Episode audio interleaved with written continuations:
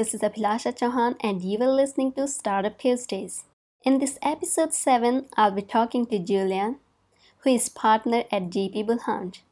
GP Bullhound provide advice on mergers and acquisition and institutional capital raising in the technology sector.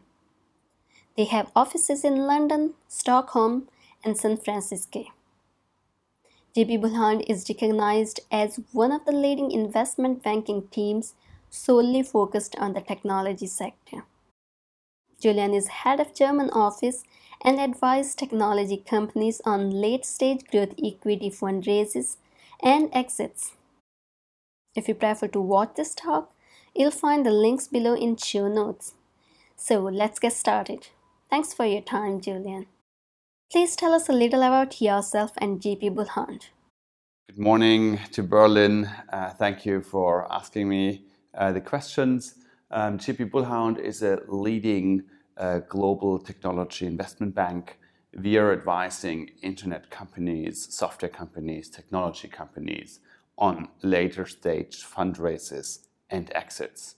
So we advise the leaders of the tech uh, scene and um, we have offices in London, Stockholm, San Francisco, Manchester, and here in Berlin. So we um, cover the Western tech hubs, and we do a lot of global tech M&A deals. And the, um, my main focus is on advising German, um, Swiss, and Austrian companies on fundraisers and exits. And my personal background is um, from technology I have been an entrepreneur um, in the first half of my business life. Um, I sold the company to a leading competitor after I grew it to 120 people. Then I joined a sister company of the buyer, an internet service provider, and we sold that in the year 2000 to Tiscali, a pan European internet service provider and then we did some add-on acquisitions. So I have done several deals on the on the um, entrepreneur side and management side before changing 2008 to technology investment banking. What do you think? What should one know before starting a business? If you want to start a business, you have to know that's a long way to go. It's very unusual that you start your business and you sell it after two years. Um, it can happen, but this is not the norm. The norm is that you have to build up the business from scratch for five years, eight years, maybe 10 years before you sell it. Or you don't sell it and you keep on running the business for a very long time. That means you have to have a lot of power and strength to build up the business. And you start from zero. You have a lot of groundwork and you cannot be shy to do the dirty work, the detailed work, because there is no employee in the beginning um, there's maybe a co-founder, two co-founders, and you start together. You start to raise some money, but it's a very long way to go. And there's also a way to um, without earning much money in the beginning. So before you have maybe a larger A round raised, um, business angels, early stage investors will not pay you a lot of money. So I think you really have to know that the first years, everything is about the business, nothing is about the private life. Okay, so who should start a company? How could one decide if he's the right person to do it? And is it worth doing? Um, I think the founder profiles are very diverse. You have to see that you could be an engineer with a great idea and you start your own business around this idea. This is probably the ideal scenario um, that you have a technology idea that is outstanding and maybe a co founder or someone that starts the business with you that is more the business person. So you have like a tech person and a business person together. I think at nowadays it's better to have a team of founders starting a company. Um, a single person starting a company um, puts even more workload on the single person. So I think it's great to have a team of two or three. Um, that you have some free manpower in the beginning, um, that you don't have to pay the first or sec- as a second employee, but you have like two or three that are in the same boat. They are the founders. They have to work for equity, and they have to work for the success of the business and not for the salary. So I think you should start it in a team, um, and you should be able to sacrifice your private life for two or three years. So I think it's probably not the right time to, for example, start the business after you starting to have a family. So if you have two young kids, it's probably the wrong time to start your business because then you have the difference between uh, the, the challenge between managing your private life and your business life. So I think you need to have a situation where your environment, your friends, the partners will fully support you, the family, um, and will accept that for the next two to three years, you will have nothing else to talk about than your own business. So, what are the some common mistakes founders must avoid? There are, of course, a lot of mistakes you can make um, when you start your business. I think a big mistake is to underestimate how long it takes, to underestimate how long it takes to convince clients, employees, and investors. So, you have to have a view on the reality, how really, really long, how long it really takes, for example, to raise an early stage funding, um, how long it takes to win the first clients, how long it takes to really get the product ready for the launch. And I think people are very optimistic in the beginning and they underestimate the complexity to really build up a company. Second, uh, I think a big mistake is often also being done to not find the right balance in the early stage funding. If you raise too much and you give too much equity away, you end up being a founder with a very small equity package later on because you have another A round and B round coming. On the other hand, if you raise too little money and you kind of bootstrap the business, um, then you might run out of money before you can prove that the company will be successful. And if you have an early stage situation, you raised some money from business angels, and then you raise money again, um, but don't have the proof yet that the product is great, that you have customers, that you have market traction, it gets difficult to raise the next round. So you have to find the right balance between having too little money and also giving away too much equity and having too much money in the business. It's a very fine line, and it's um, I think this is tricky but important to, to keep a look at. Okay, what are the things that have surprised you about great founders who build great companies? I think I have, uh, what surprises me most is how much ambition and power they have. And they really die for their ideas. I mean, they, they write, they work night and day, weekends. They don't think about private life, sports, or anything. They just want to build the business. And you need to have this motivation and um, um, inspiration to build the business. So um, I'm really surprised how, how much power people have that grow their own business. What do you think when should have found a raise capital? I think you need different stages. So you have to have an early stage round um, with seed capital, maybe business angels, um, experienced other entrepreneurs. Um, you need this money early on. But if you have enough financial private resources to do that when you have a first demo or a first mock-up and you have to something to show, then it's probably the best time to raise early stage business money. Because if you have only a concept and a business plan, it's very theoretical and it's nicer to have something to play with um, a software, uh, website, um, app, just a basic version that people can see how it looks and feels like. Then once you have done the business angel round, you start building up the business, you finalize the product, you launch the product, and then it's the next opportunity to raise.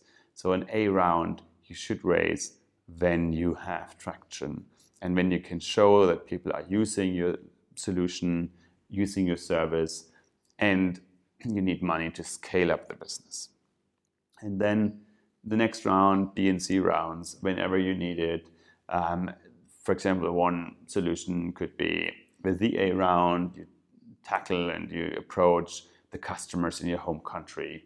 And um, once you have decent traction and you see that it's working, you can raise the next round to bring the product or the um, solution global to like translate it into other languages, to hire country-specific teams in other languages, maybe open up a other countries, uh, offices in other countries.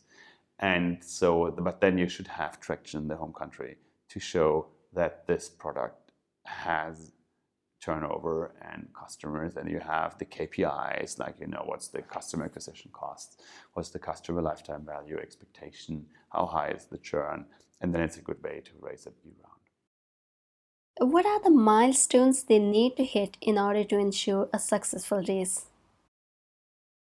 I explained it a little bit in the other question already, but maybe to just to be very precise, if you have an early stage seed round, it would be nice to have a demo or a mock-up or something, not only the business plan.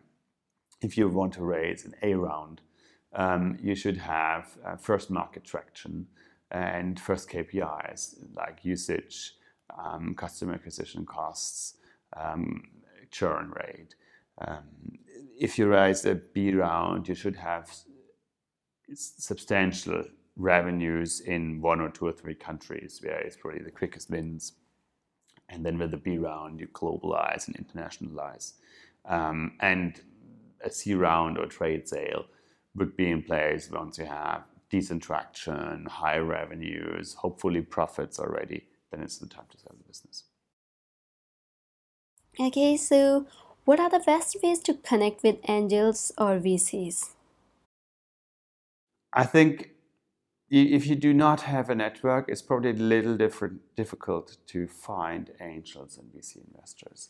I think a good way is either to go to trade shows and conferences where they are speakers and you approach them and talk to them. Um, like TechCrunch Disrupt, like in Germany or eh, in Europe, it's a NOAH conference it's a web summit in Dublin. So there are a lot of angels, and um, you do um, meet them and you can approach them. Another opportunity is to find someone who is well connected. So to have a very early stage investor uh, that gives you some seed money but knows the other investors. So it's someone that is a door opener and can say, I invested in the company, so please, Business Angel ABC, take a look at it, or dear venture capital investor, look at this great business, I'm invested. Why don't you do the follow on investment? So I think to have someone who knows the financial investor community is very helpful. And maybe you can find someone with the network that comes on board early stage. What's more important, the idea, the team, or both? That's a very difficult question. What's more important? I personally think a great team with a bad idea will not succeed. Same the other way around. If it's a very good idea, but a very bad team not executing it well, it also will not work. So I think you need both. And I think in terms of prioritizing, I would say you should have a decent idea.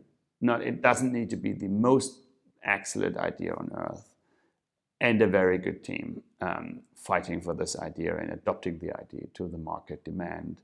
And even if the idea is invest- eh, existing somewhere else, if it's a very good team, they can execute it better and gain more market share and probably um, be ahead of the competition very fast. What do investors look for in early stage startups? I think investors in early stage startups look for the right combination of a really good idea. Um, first, market traction or um, let's say provable customer demand, and um, a good team that can execute it and which they trust, and uh, a team they know that they will be successful. Okay, what spaces you are most excited by in terms of investments? Um, I mean, we are really um, and the part I am working with is advising internet software and tech companies on late stage funding rounds and exits. So I'm pretty not the right person to ask about the greatest sector for early stage funding. I can tell you what I see and what I think are interesting areas. A lot of money is currently floating into fintech startups. Uh, that's a big thing. Um, I think there is a market for that it's maybe already a little overcrowded. Now this wave goes into insurance tech. Um, so all the disruption of the insurance industry. Also, lots of money flows into there, lots of startups. I think promising because the industry is ready for disruption. Still, it's probably not that easy um, as some people think to grow a fintech company because you need a lot of money to really get market share and traction. Um, if you look into the um, virtual reality space, virtual reality is very early in the market cycle. I think there's a lot of challenges ahead to see how people use it, what's the real use case, is it more virtual reality or is it augmented reality? I think this is an interesting sector. Um, but you need to have a good idea that really monetizes and is able to monetize. Um, I think also very interesting is B2B software to show um, that companies and large corporates will use also smaller software vendors to solve a problem in a special field. Let it be shift management, scheduling, or task management, which is already a big thing, or Slack, for example, the business communication inside the enterprise. That's an interesting sector, and I think also a sector that has a lot of opportunity. And then if you look at the app economy, I think there are still consumer apps in the app stores that can be easily um, promoted worldwide. If you have a super outstanding idea or a great game or something totally new, um, you can get market share and traction. Um, but you have to have something special because the app stores are overcrowded and it's easy to develop an app, but it's difficult to make it a worldwide success. So I think you have to have very good ideas to be successful. And I think with the right idea and the right team, you can you can make it everywhere in every space. Okay, so how do you assess if the startup has big potential? Um, I think because we advise B and C rounds, um, we already see the traction. What we look at is is it possible to bring this company to other countries? So if it's a local one market, one home market leader, we have to see can this be an international company? Can we internationalize this business? For early stage uh, companies, um, it's a little harder to tell because I'm not the early stage investor. So I would say you have to see is there worldwide demand? Is there worldwide um, traction possibility? How expensive is it to win customers? How sticky are this the products? So do customers use the service or the product for long?